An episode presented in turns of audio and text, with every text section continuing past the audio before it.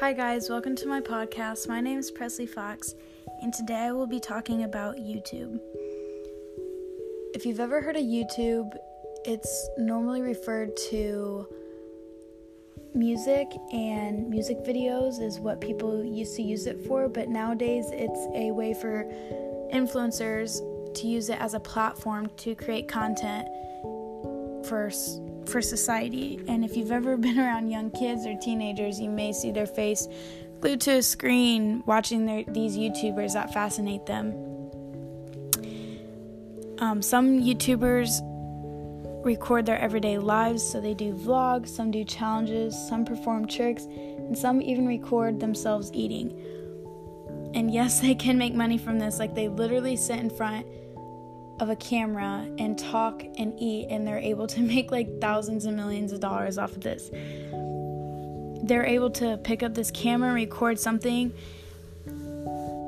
off the content they put out. Some successful YouTubers can range from young kids, teenagers, adults, and even families. There's family channels as well that are super, super successful.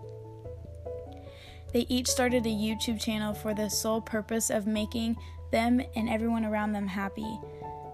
If they do it to be happy and that's all that matters, then why are they not taken seriously? And some of the YouTubers I watch, they talk about when people come up and ask them, What do you do for a living? and they respond as a social media influencer.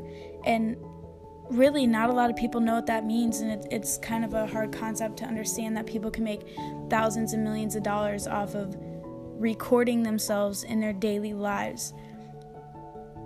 And it, it sounds really crazy. But a YouTuber I want to mention is David Dobrik. He's 23 years old and he started his career on Vine, um, which is an app. And then he moved to YouTube and has been doing YouTube for four or five years now. He's made millions of dollars for creating content and doing what he loves.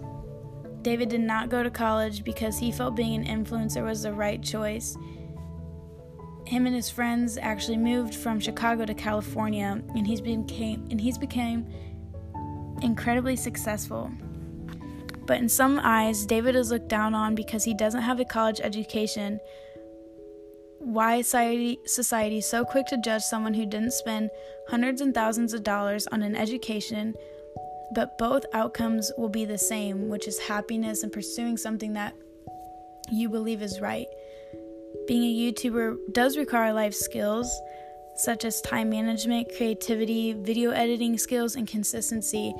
So, not only are they still having these life skills, but if you go to college, you gain life skills as well. So, they're very similar, but he just doesn't have that degree, he does not have that diploma.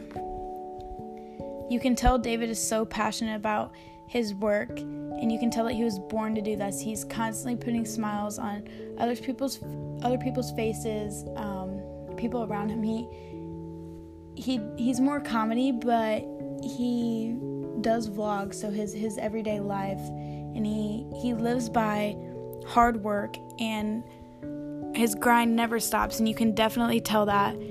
He's always coming up with crazy ideas and people love it. And he he does it so that he can give back to his loved ones so his friends his family and even some of his supporters. He i've seen him go to colleges and pay for people's tuition. I've seen him give cars to a lot of his friends and he does it for the sole purpose of making others happy. And i believe that's all that matters. That's it for today's podcast. Thank you